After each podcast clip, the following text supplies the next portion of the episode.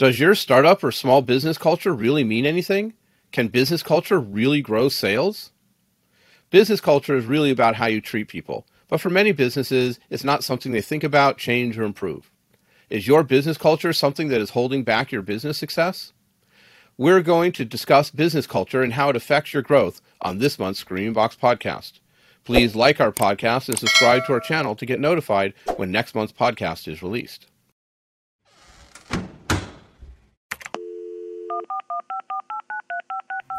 Can you hear me now?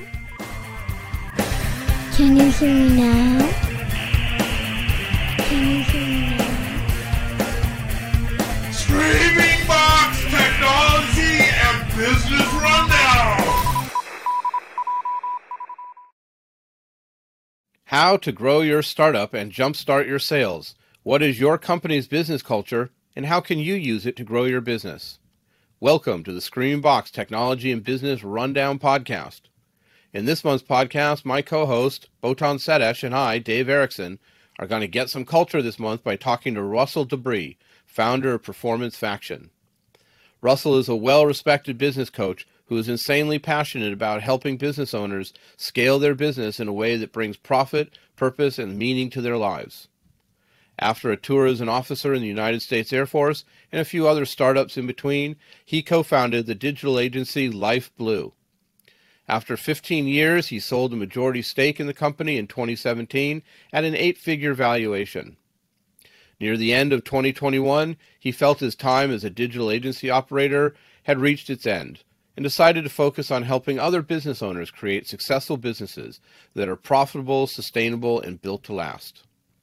To this end, he started Performance Faction Consulting to help businesses reach their full potential by setting up the right foundations and business cultures needed for success. Today, we are going to discuss business culture and how it affects your growth, from startup to sales, how to make growth happen. So, Russel, an impressive history. Is there anything you'd like to add? No, I think you covered it very well, Dave. Thank you for having me on the show. Excited to talk about uh, all things culture, and uh, yeah, looking forward to the conversation. Let's start off with business culture.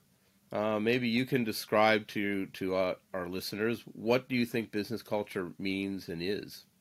Yeah, I mean a very very nebulous term, um, and and you can as I, I have a talk I give and I tell people you can go on Google and get you know several hundred definitions, but I really just liken culture to the collective behaviors in the business or the cumulative unacceptable or acceptable behaviors that exist in a business. So at a very behavioral level, right? And and that's probably one of the challenges in business that is very this in squishy intangible definition so uh, i'd say the first start is right how do we define it in a way that people can understand So, what role do you think uh, leadership plays in shaping and nurturing a healthy business, uh, Russel? I don't know if this is fortunately, or unfortunately, but pretty much everything. I mean, the business is ultimately going to follow where the leadership takes it. And right, and I help a lot of small businesses, and that's one of even the challenges that small business have in scaling is right. If you're in a small business, you can kind of just get it all done because you've got that capability, that skill. You're highly motivated, highly ambitious, and then you hit that wall and and then now it's about people movement how do we uh, share these behaviors that are positive that are going to help the business grow you know from every level right? Just from not only the delivery but to how we get work done and internal processes and things like that. So the leader has to lead the way uh, in all those different things.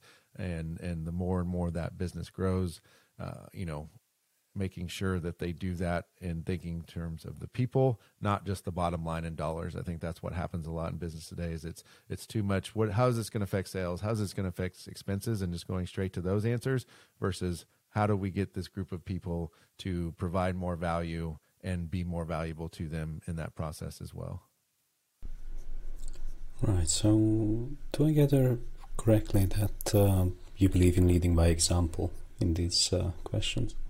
Uh, I mean, that's just a, a given. I think uh, I've I feel like I've gone through the University of Leadership. Through I did ROTC in, at college and uh, spent some time as an officer in the United States Air Force. And let me tell you one thing: you'd get hammered real fast on is if you didn't lead by example and show. Uh, it had to be a team first mentality in your leader, especially coming in as a uh, a young lieutenant and, and being over people that had been in the Air Force for 20 years, if if you didn't lead with a people first mindset and by example, uh, you were going to get your lunch handed to you real fast. A lot of startups are started by a wide variety of people. And sometimes startups, you know, are, are started by a group of engineers or an engineering person, not really people with much experience in leadership or running a company, but they come up with a product idea and they say, let's, let's make a company out of it.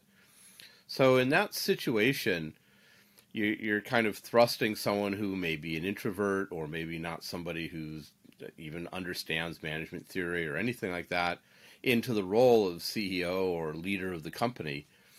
What kind of advice do you have for somebody like that who, you know, is, doesn't necessarily have leadership skills? What should they be kind of focusing on to become better leaders? Uh, leadership is certainly a journey, right? I'm not the leader I am today uh, that you know that I was when I was when I was younger, um, or I should say, right, that I am I'm a far better leader. And I, I think honestly, the first part for business owners is empathy. You know, I think because we are ambitious, because we, you know, maybe have this idea and right, we're highly invested, we got a lot of motivation behind this, that we forget others aren't just so naturally inclined to that. You know, they've got their own personal interests in mind and what they're trying to achieve with their life. So ultimately, it's empathy for that understanding that, you know, they're not going to put in 100 hours per your business just out the gate unless you inspire them to do so.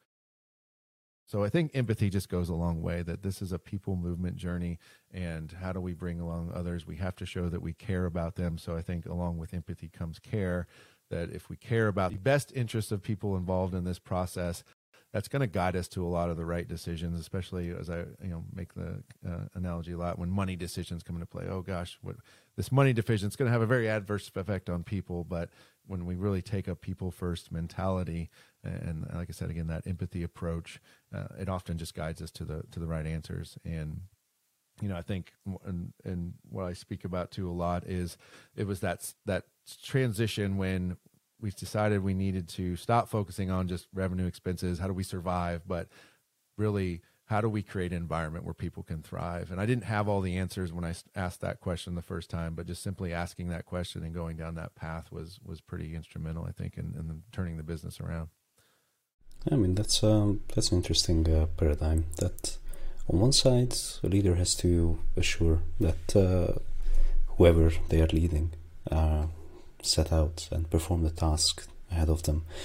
But on the other end, uh, they also have to enable that team to work well together. Uh, one thing I, I have found during my uh, professional career, I have yet to play a professional leadership role. I'll be honest with you, Russel. But uh, one thing that I I found is it uh, it is incredibly uh, effective to just focus on the small things, like uh, sort of like uh, a psychologist would do. Like always leading with the same question like how? How are you? Not uh, hey i need you to do this. Right uh, I, am sure that you have uh, a much much better explanation for this than i could ever give so yeah, I mean, right. If we go back to that definition of cultures, it's behaviors. Behaviors are not massive concepts, right? Behaviors are this, the smallest of things. To the point, saying hi. Uh, I, I, had a, a, business owner on my podcast uh, not too long ago, and they said a, a, huge turning point in their business was they used to show up every day in their office, and they would go straight to their office, put their head down, and get started on work and and then you know I don't remember how they arrived at this epiphany, but they're like, I'm going to stop and I'm going to say hi to people.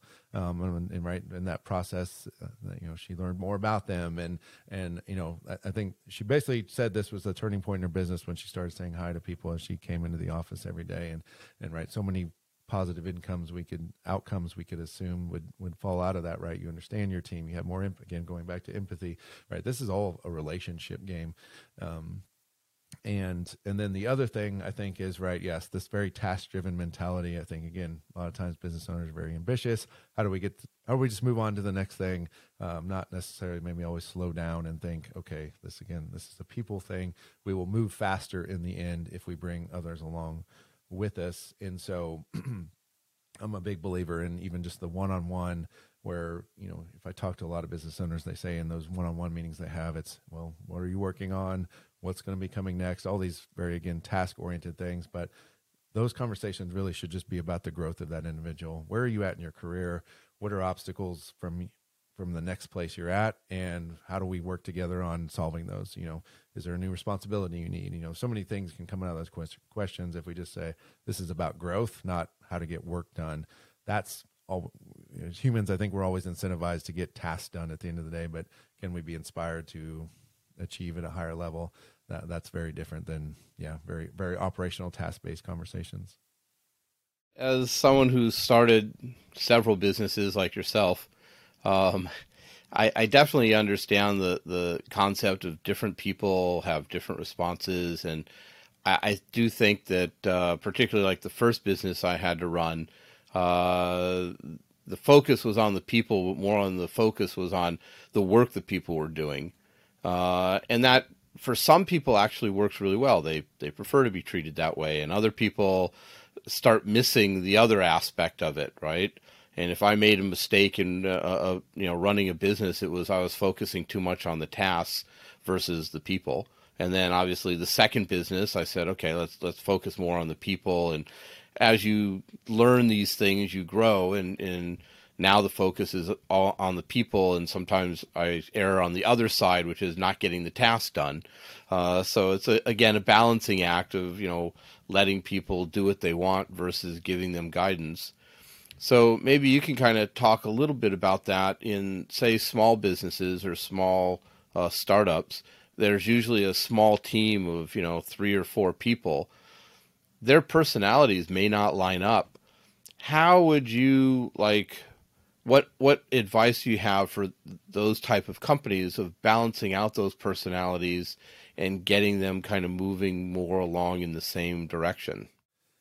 Yeah, you know that's a really good question, Dave, and I think this is this was a big learning experience for us in that growth journey. And I don't even know if I maybe even described it in the pra- uh, um, practice, but just to even understand how I kind of even came to all this.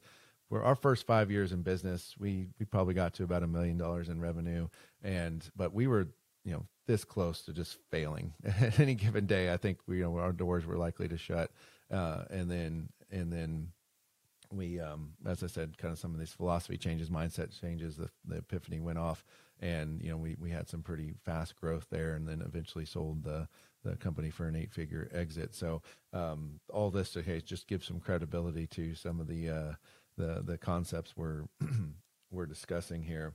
But this is where I think is the big struggle for small businesses. You probably start out hiring who you can get, not maybe always who is the best fit for the culture and the environment and and and that's a really tough struggle to navigate right? You don't have a lot of budget just to go and get anybody on your team. So a lot of times your budget's constricted and and even just as you mentioned earlier you haven't done this before in terms of hiring and how to bring people on your team. But but ultimately if you can get to this point and the sooner the better right if we hire people on the values based upon the values of the company and you know certain traits that we say are really important for people that are going to work there they can have some of those personality idiosyncrasies and i don't think it's really it's not going to really be a problem in the environment. But if there's fundamental values that you know i think are misaligned or off that's going to be tough. And i think that's sometimes where you see um, you know some of those issues right? And, and let's just take a fundamental one that we were, were very important about this. We we wanted people that wanted to learn and grow. And so we always even just said like hey if you're not better from when you are today two years from now then you're probably not the type of person from this company. If you just want to come in do your tasks and get off that's it's not about i want to make you work 100 hours. That's just about saying i want to be the best developer possible. I want to be the best designer possible.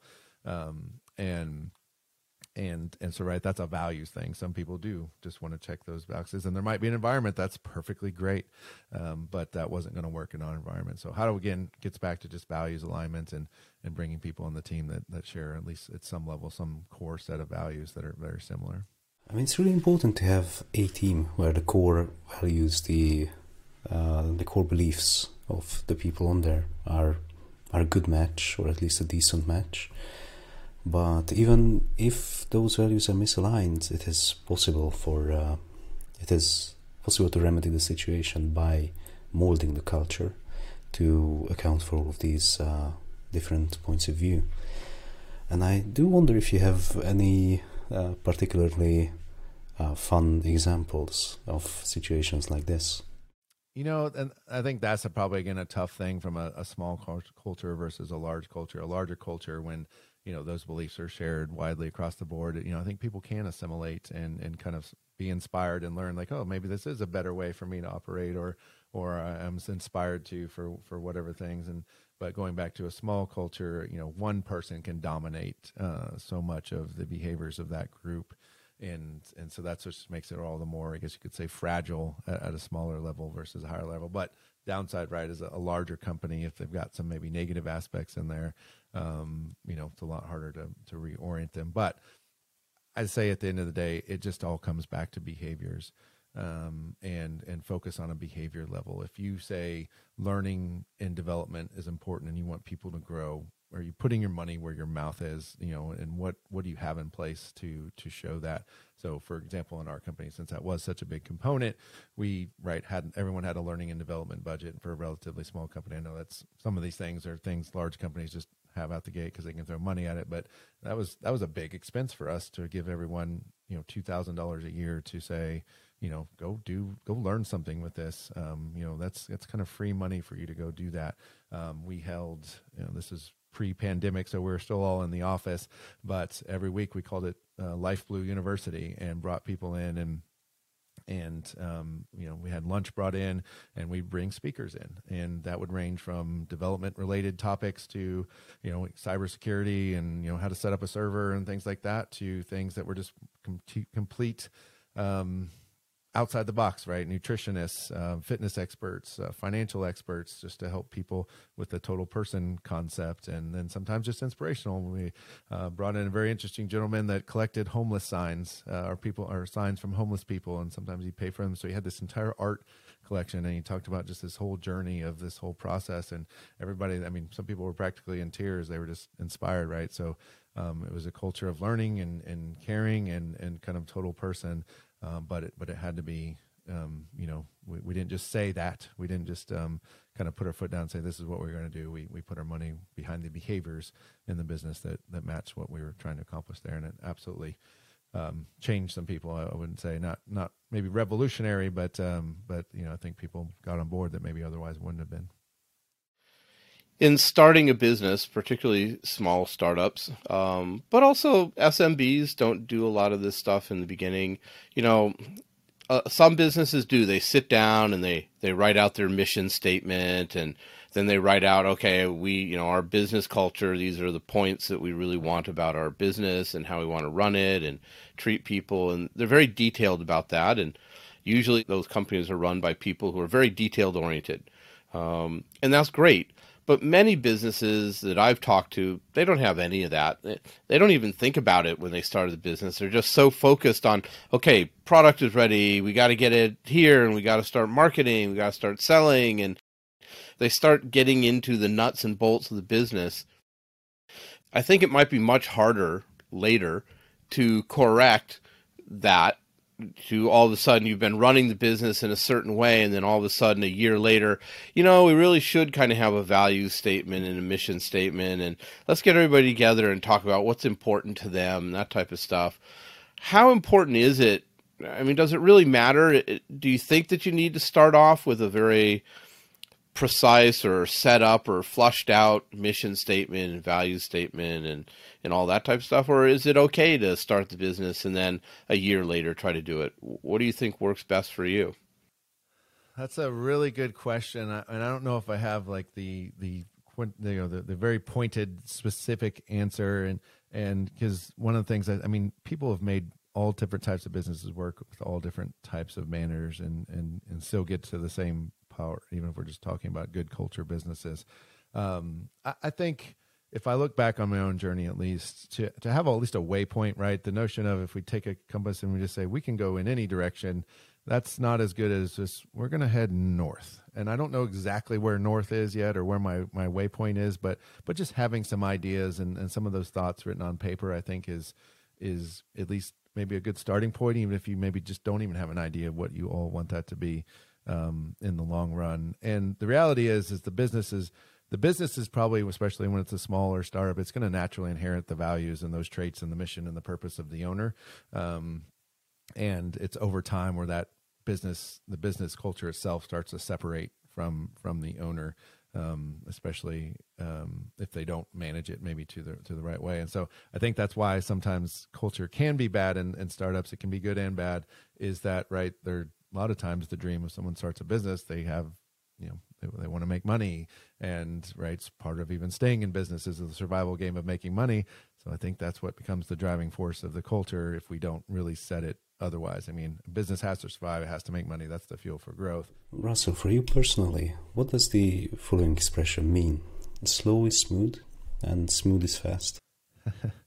you know that that uh, I've I've started hearing that a lot more recently, and I think that is a really good way to describe, um, you know, right the you know I think in all this chaos of a business environment, especially a startup environment, is go go go get it done, get it done, get it done, and you miss out so many pieces. Right? Again, a lot of times owner driven. The owner might have the talent to go 100 miles an hour, but you know maybe the the intern or some of these other employees don't don't have the skills or the ability or again goes back to maybe even motivation to go 100 miles an hour and so while you you might solve some challenges you're going to create a lot of fires in your wake and so I think that's just your the company in the long run is only as good as how fast the team can go, not how fast any one individual can go. And so ultimately, the whole business goes faster um, um, when when slow. And I think that's why slow is smooth. You you have the time to focus on attention detail. You have the time to focus on process. You have the time to focus on people. Um, and in the long run, those people are getting better, more empowered along that path and then eventually that smooth is where where it becomes fast. I think that's how it um, at least correlates into the the. Uh, I think in the same way, right? Coming from the military reference, if you you know are taking a you know a building, let's say in the military, and you just rush in, guns blazing, and everything like that, um, you know, we we know how we can imagine how chaotic that would be versus uh, taking the time going through it the right way. Um, that ultimately you'll probably get to the same or better result faster than yeah, all, all the chaos that might ensue otherwise. Right. I, I think you bring up a great point there motivation that uh, so many people miss. Like, uh, I don't know if uh, you, Dave, or you, Russel, saw these uh, CEO meltdowns a couple months ago, wherever, where they just fail to grasp the concept that uh, they, as the owner, have uh, the motivation to move the company towards a eight-figure or nine-figure exit, while the intern earning literally nothing may not share that motivation and may not be inclined to work 16 hour days.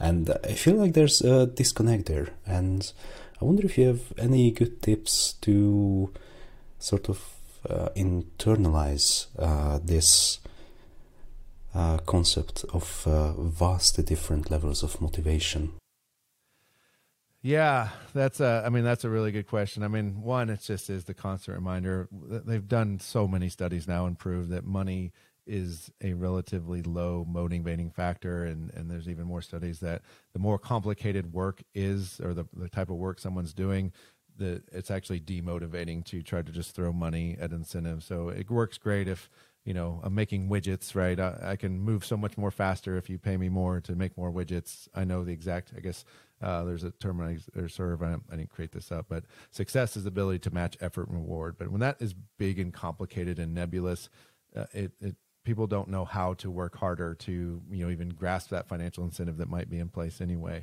um, and so I think this just comes down to fundamental needs. What what are people's needs? That that's what's going to motivate them. They want to be a part of something. They want to belong. They want to contribute. This is a fundamental need we have as as human beings. Um, and and right they want to be successful. They want to feel like they're contributing and they have their own mission and values and things and this gets back to value alignment and if they can do that in their work that's going to be inspiring. This is going to be motivating towards them. Um, but you know if just someone is just telling them work harder, throw money, and they really don't know what that means, um, you have so many more unintended consequences in terms of what their activity is going to be. They're going to be thinking they might be doing something really good, um, and so and even get back to your question, you know, from the intern to you know every level, uh, are we meeting the needs of why that person is there and and right interns have a different set of needs than a senior executive or something like that. Um, but again, if we can align these together and and and everyone thinks, everyone honestly, if we just think about this, we all have. We can't expect someone to just want what we want. Um, we have to meet them in the middle, and maybe that's just how I will net out that answer is is meet people in the middle with what their needs might be, create places for them to fulfill those needs, and I think you solve a lot of that along the way. I mean, it's definitely easier when you're a small company to be able to, you know, look at, even understand or know the needs of the people you're working with, your employees, and and some of them are doing tasks that are redundant and don't have a lot of flexibility in them because they're very mechanical or whatever. Uh, but other tasks, you know, uh, some owners are very micromanagey and want to manage every aspect of, of a worker's work, whether it's you know doing something mechanical or whether it's creative or whatever and some owners are are able to give their you know you're the expert you go do it and i trust you kind of kind of way of, of doing it. When you're small, that's relatively easy. Obviously, when you refer to your employee as employee number 3672, can you please, you know, do this? And you're you're pretty big at that point. That scalability, how how do you take a business that's small and personal and the relationships are very close and as you grow and start scaling up, how do you keep it so that you can still motivate them not just with money but with relationship and, and treating them well? You know that that's a challenge i almost want to go figure out and how to solve at some point. I, I think we do have our examples out there. Um, so one of the things we were registered b corp uh, if you're familiar with that concept. But if for those that are, aren't and listening, that's basically it's a collective out there that um, measures its members that say we balancing profit and purpose.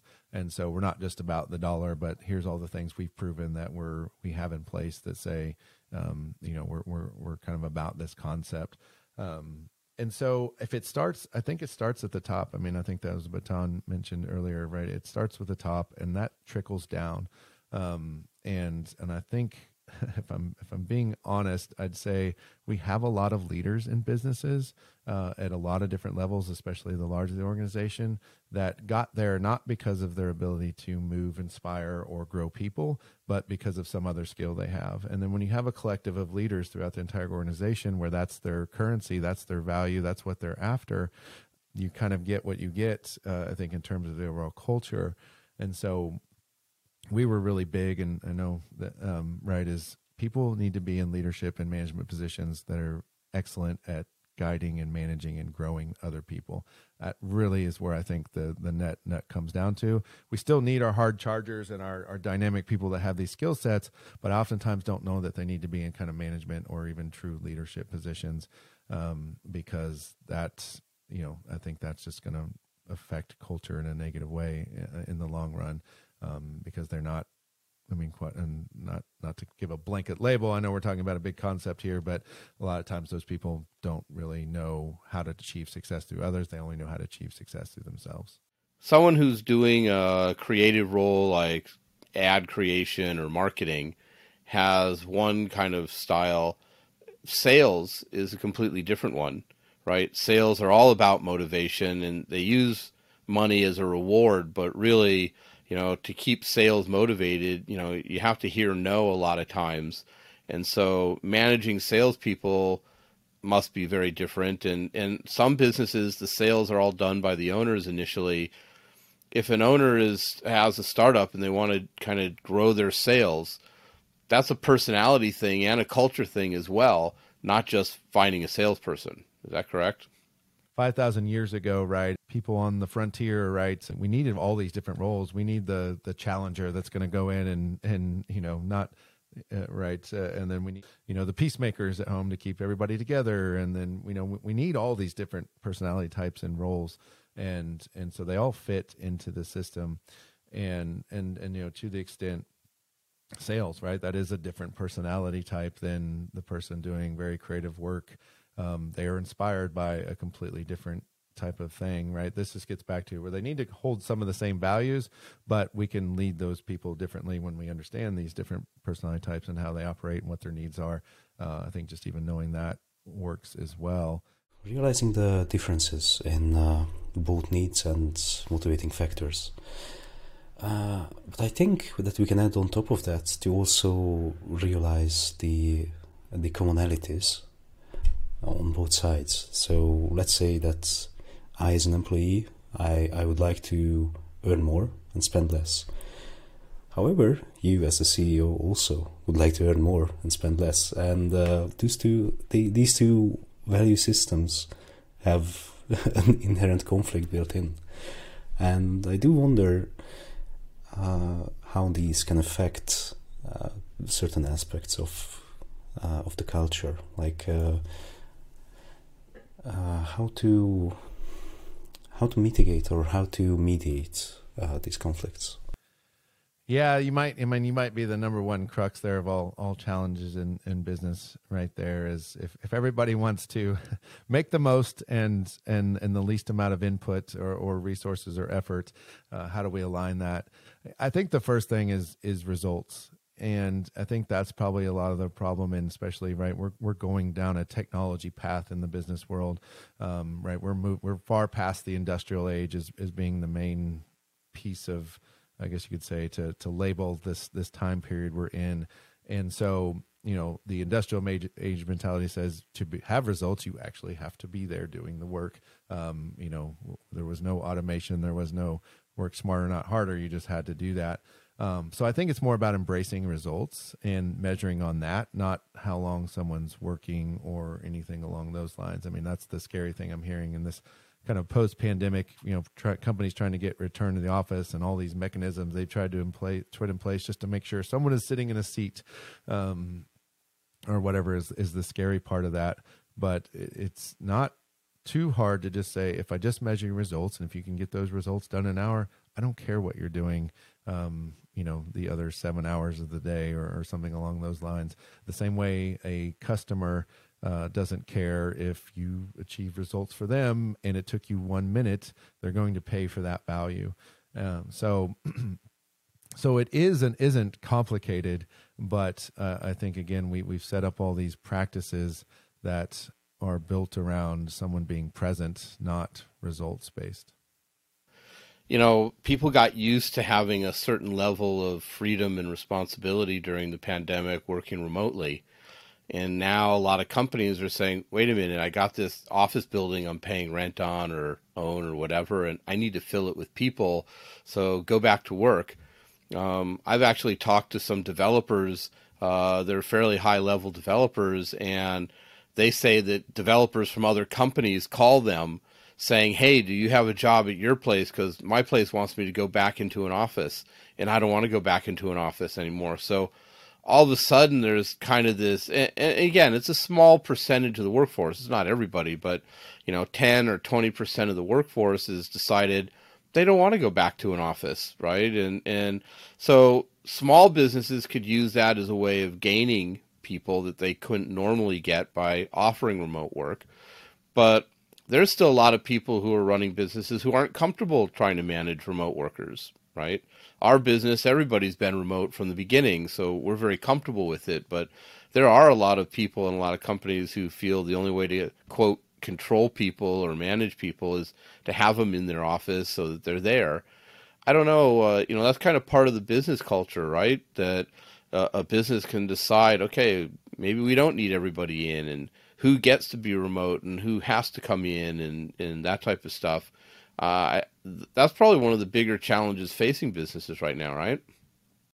I mean, it's definitely it's definitely been a hot topic, and I think I fell into the camp that you couldn't pay me to go back to an office every single day. And right, I was the owner of a company that showed up to an office every single day. And um, one of the things I've uh, uh, right? Pre even remote work being a commonplace thing was I was how inspired by that actually the things a remote business has to solve to be successful is the same things an in-person business needs to solve to be successful. We just get fooled with our eyes and kind of this butts and seats mentality.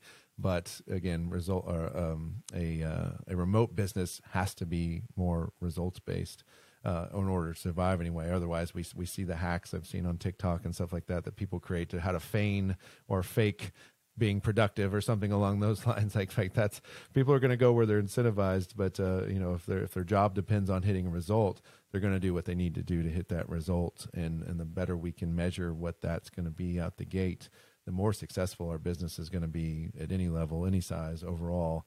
Um, and and yeah, stop measuring on things that aren't right. A button seat is not providing value. Uh, some measurable um, um, metric or thing in place that's going to say, were you successful today or were you not, um, is, is a far better way to operate. Yeah, I feel like you really hit the nail on the head with that one, since uh, the only reason these hacks can exist, like the mouse jigglers and uh, whatever else, Yeah. is because even in remote environments, we are looking at like, oh, is it green on Teams? Oh, it's not green. Why? like, Yeah. who cares? I mean, maybe, maybe someone is just trying to think about stuff and goes for a walk, but no, the way the way we measure presence is uh, is just is it green on Teams? Yes, good, it's working. Yeah. Are there any results from that day? Maybe not. Maybe yes. Yeah. But that is uh, is is much much less uh, taken into consideration, I find, and and, and still, uh, but just I'm gonna go totally off topic here, but uh, this future where AI is creating art and people are stuck doing menial jobs is is not the future I imagined as a wee lad. Yeah. Right. It's it's very far from what I imagined. AI and what roles it's playing in businesses, you know, uh, it's almost like your business culture nowadays has to kind of start including that. Uh, a very good example is the writers' strike that's occurring in Hollywood.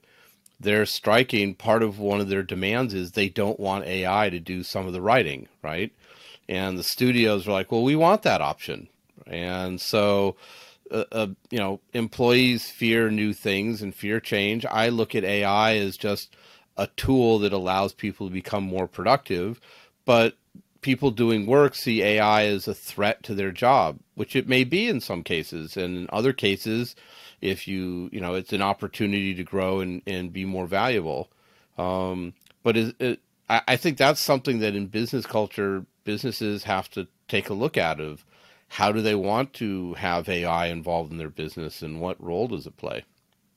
Yeah, I mean, I, I, I think, I think, I mean, uh, we're still in this topsy turvy nature of of AI and what's going to be long term effects going to be. And you know, I was at a conference recently, and the most passionate discussion at this whole conference was the topic of AI and and all that. Uh, but I think we all kind of netted out and agreed and said this is a tool, and and tools historically have not eliminated jobs; they've morphed jobs, and and I think that's really where AI is going to play out. Um, as well as, as we're still going to need humans to do things. It's just what the humans, the human portion of that is just going to change with AI.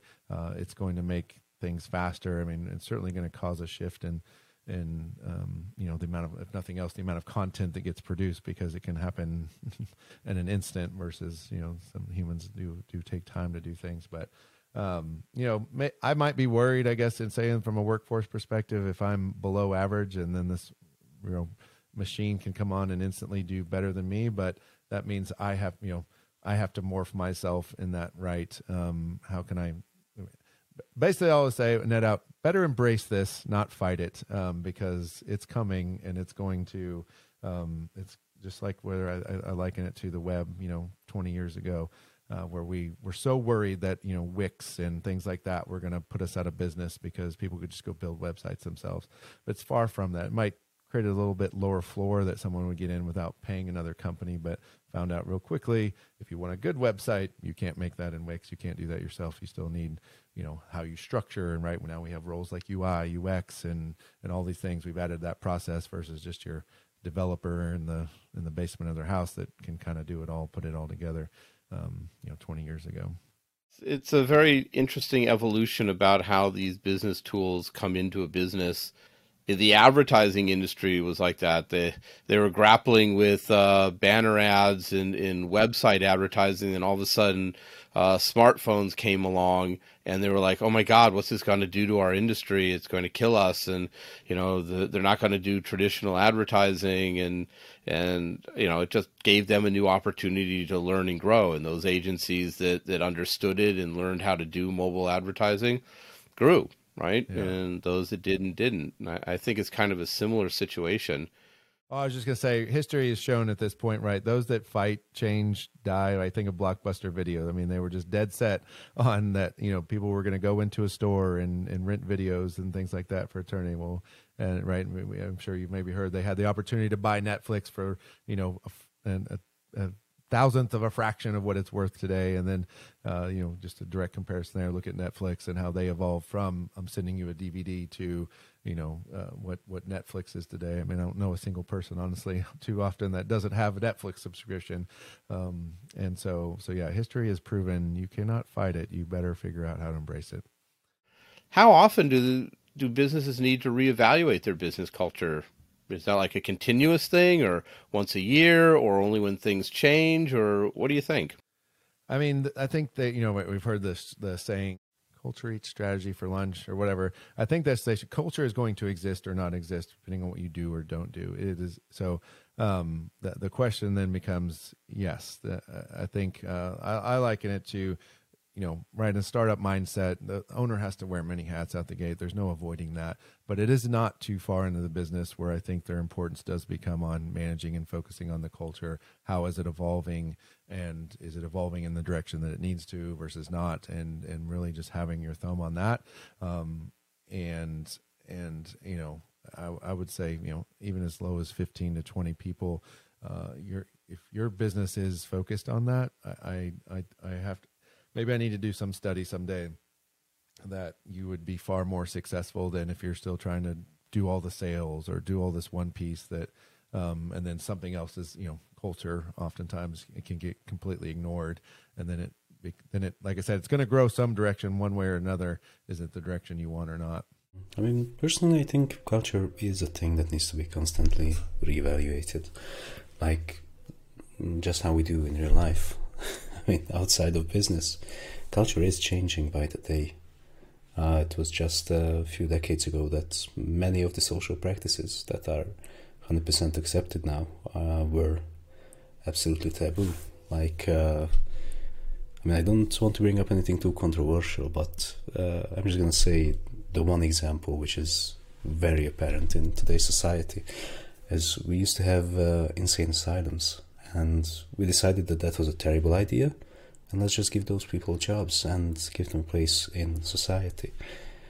But with every culture change, there are good sides and bad sides, and I think one of the things we lack as uh, well, I, say we, but I mean uh, you or anyone else who actually leads, is a good set of criteria to evaluate future culture changes that we would like to implement. Yeah, it's hard. I mean, right? Who could have predicted the pandemic and the massive change? You know, obviously, hopefully, we don't have cataclysmic uh, events like that too often. But yes, I mean, right to the whole point. You know, I mean, we we've seen it so much, it, and I think in this information age we're living in, we, we've seen it change on such a you know, I think far far faster than we can actually comprehend as as humans. Um, if you just only compare it to the first several thousand years of of modernized society, and so um, yeah, I mean, I, th- I think if nothing else, the the the cultural trait that will adapt and play well the best over the the upcoming years is the ability to adapt, the ability to learn quickly, embrace new things, and if nothing else, maybe that's what companies should would should focus on is how do we adapt, how do we how do we be a, a an environment where we're learning, um, and and yeah, woe to the businesses that want to fight and make things like they used to be, or any group or out there. Um, good good luck, I say to that. Uh, some people welcome change and want change. Some people, you know, change comes along. They really don't want change. They they like it the way it is. You know, uh, uh, you you mentioned something in the history of I think it was Lifeblue was your agency. yes. Uh, I think it's something that is similar to many businesses. They they build the business, they get it to a point, and it kind of plateaus, right? uh, year after year. They can't seem to grow the sales. They can't seem to grow the business. Maybe they don't want to. Some businesses are just happy chugging along and making the money they're making. But other businesses are like, I would like to grow my business. I don't know how, or something's happened. With your company, you kind of reached that point, right? You said that uh, it kind of grew to a certain point and it stayed there, and then all of a sudden you had explosive growth. In that period of growth, did something change in your business culture that helped you grow or to make that growth happen? Maybe you can talk a little bit about how that happened and maybe how other businesses can kind of stimulate their growth by doing that. Yeah, and you know, I focus a lot of my work today on the agency space, so I definitely understand, at least from a kind of a thought level, professional, technological service perspective, how a business ecosystem works. Um, I think across all business, a lot of same principles apply, but I'll, I'll be reticent to say, you know, that's hundred percent true, just because I have not gone and experienced in in manufacturing or, or some other space like that.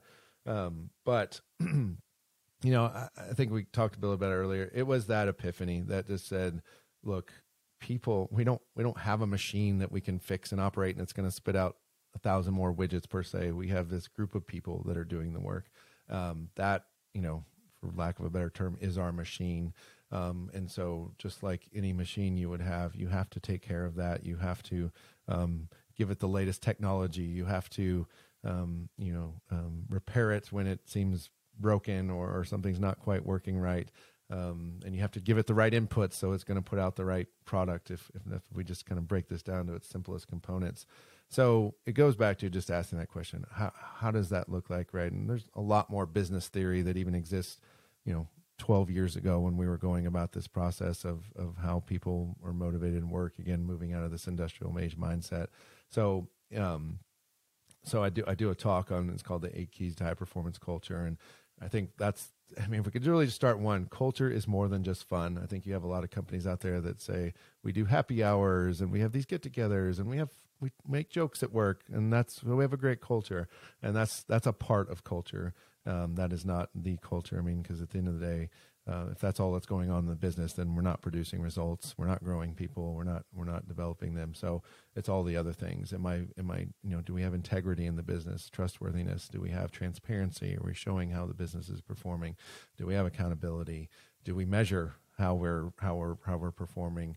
And um, you know those are a few. So so there's several elements to culture beyond just having fun. And and I think at any given time, if you have a business that's maybe hitting a plateau, back to kind of your, your original question, um, you know, you've probably got something that either hasn't scaled in that right from an element of culture or or just simply needs some refining based upon where the business has grown to or, or something that it's achieved. Most businesses it's it's either a supply issue. They can't produce enough. They can't make enough. They can't do enough. Or it's the sales side they don't have enough sales. They don't have enough income. They don't have, you know, some businesses is both, where they have both challenges, but usually most businesses, it seems to be on one side or another. Uh, if it's on the supply side, that's more internal, or in the case of, you know, supply chain issues, it's it may not be internal. Um, and on the sales side, uh, yes, it could be internal. You don't have a salesperson and you need a salesperson, or it could be on the marketing side. You're not getting enough incoming leads or, or things like that.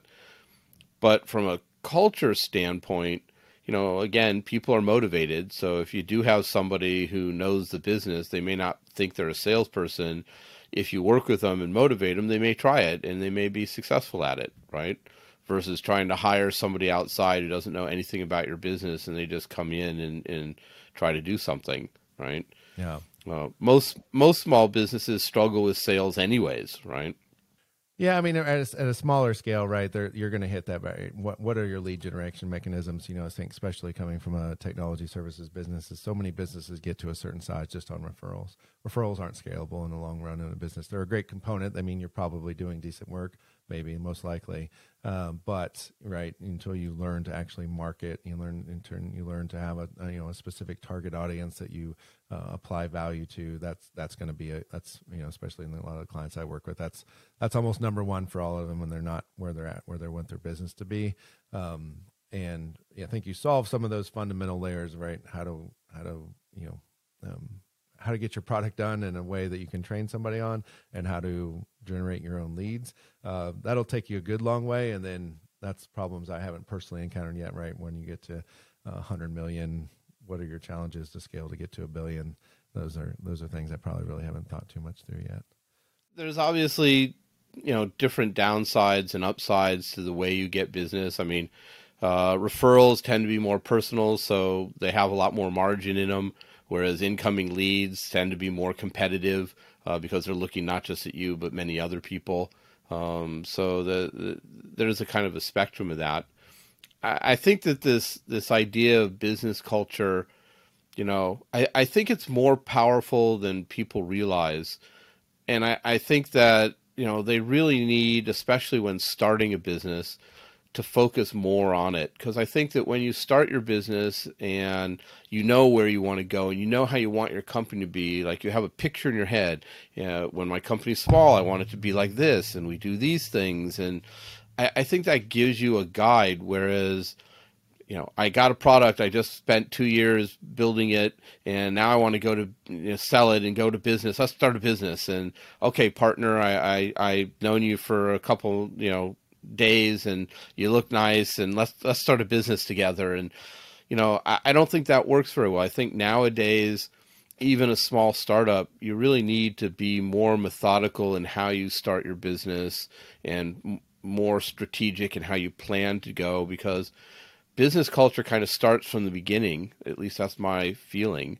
Um, and, and although it can develop and change if you're starting with no thought on it and a lot of people I think are starting businesses and they're not really thinking about it, or they think about it in a very abstract way, like I'm going to start a business and I hope I make money, and if I make money, I'll donate this much percent to this charity, right? And to them, that's the maybe the level of business culture.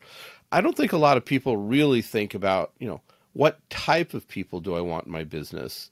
How do I want them to act? Uh, you know, do I want a wide variety of people or do I want a narrow type of people? Because I'm detailed oriented. I want I only want detailed oriented people in the business, which you know has its strengths and weaknesses. So, what do you think about how much a business should should go into planning that and and figuring out what type of people they want in their business? Well, I think even right. I mean, to the extent that it feels natural and maybe not forced as, as part of it. That's where maybe you know an analogy earlier of let's go north versus let's go to this very specific um, GPS spot or say. I mean, right? If we think of just traveling anywhere, the more specific spot that we know we're going to, the faster we will get there. We'll, we'll choose the fastest route or um, or, or, the most efficient route or whatever that case is. So, so the more specific you can be, I think it can be helped. But, but sometimes I think too, it's maybe not right to force it. I think sometimes when it comes to some of these things, they they evolve themselves. Uh, I use the example of you know we, we didn't start out the business with a purpose, um, and and and again it goes back to sometimes maybe you just got to learn some of this stuff the hard way. But but when we finally did create the purpose and we used the term "save the world from bad design," and and we didn't really even know what that meant at the time. We were just like, we want to build cool websites, but over time that morphed into so much more that not only we did we want to build good websites, we wanted to design a good company. Um, we wanted to be a place where people could thrive, um, and so that's what saved the world from bad design. Started, you know, the the meaning started to build upon itself.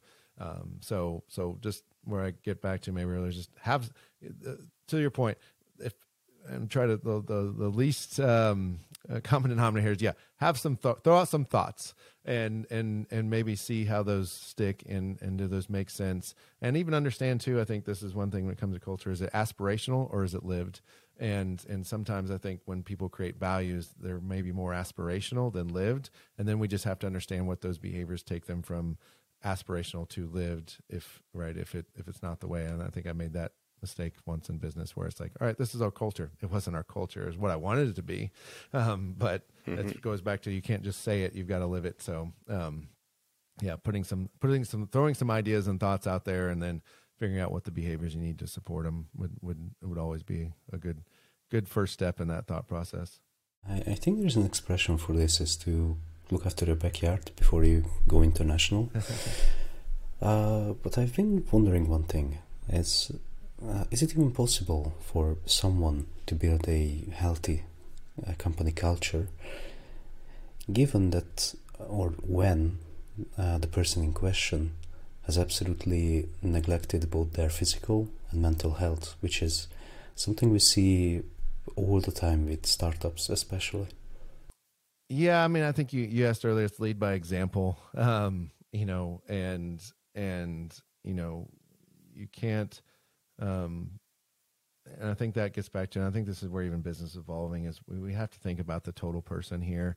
Um, you know, there's a lot of what I what I can't stand in the world is generational bashing.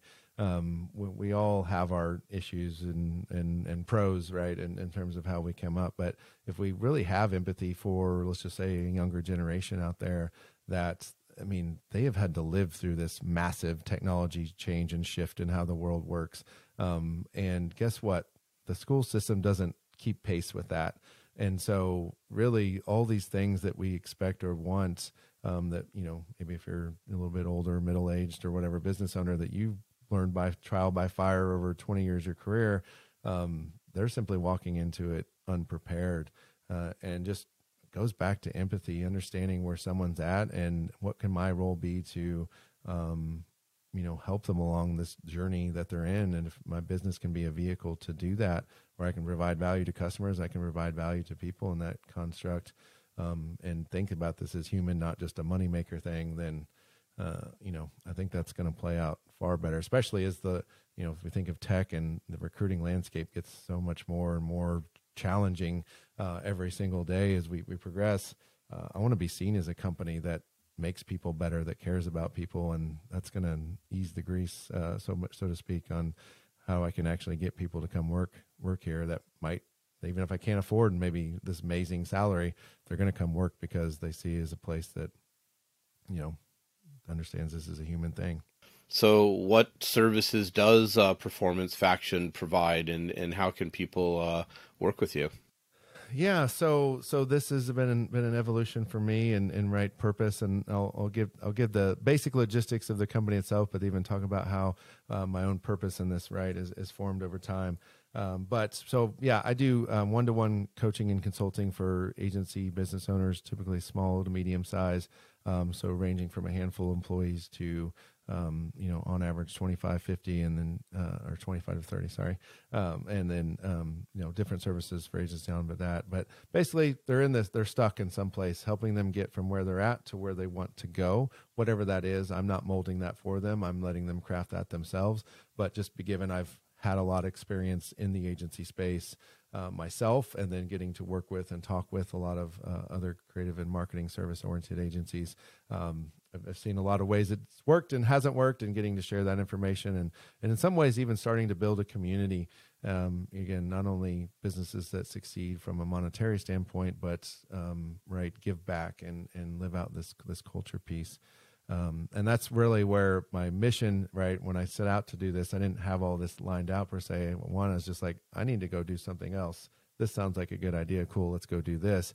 But now my mission has grown, and I've, I've thought this, but it's formed in terms of I love small business. I think small businesses naturally embody so much of these things that we've talked about today. It's easier to embody some ways when we talk about culture than massive thousand person organizations. But um, and I want to see more small businesses succeed.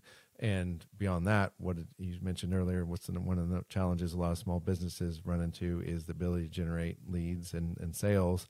Well, if I help make better marketing companies out there, um, where better marketing companies exist, there helps to kind of solve that um, transition to better small businesses or more successful small businesses. So that's even just how my purpose has evolved in such a, a relatively short amount of time as I've been doing this for, for almost a couple years now. Russel, thank you so much. You've given us some culture and some of your tips on creating a successful business culture that can help startups and SMBs grow.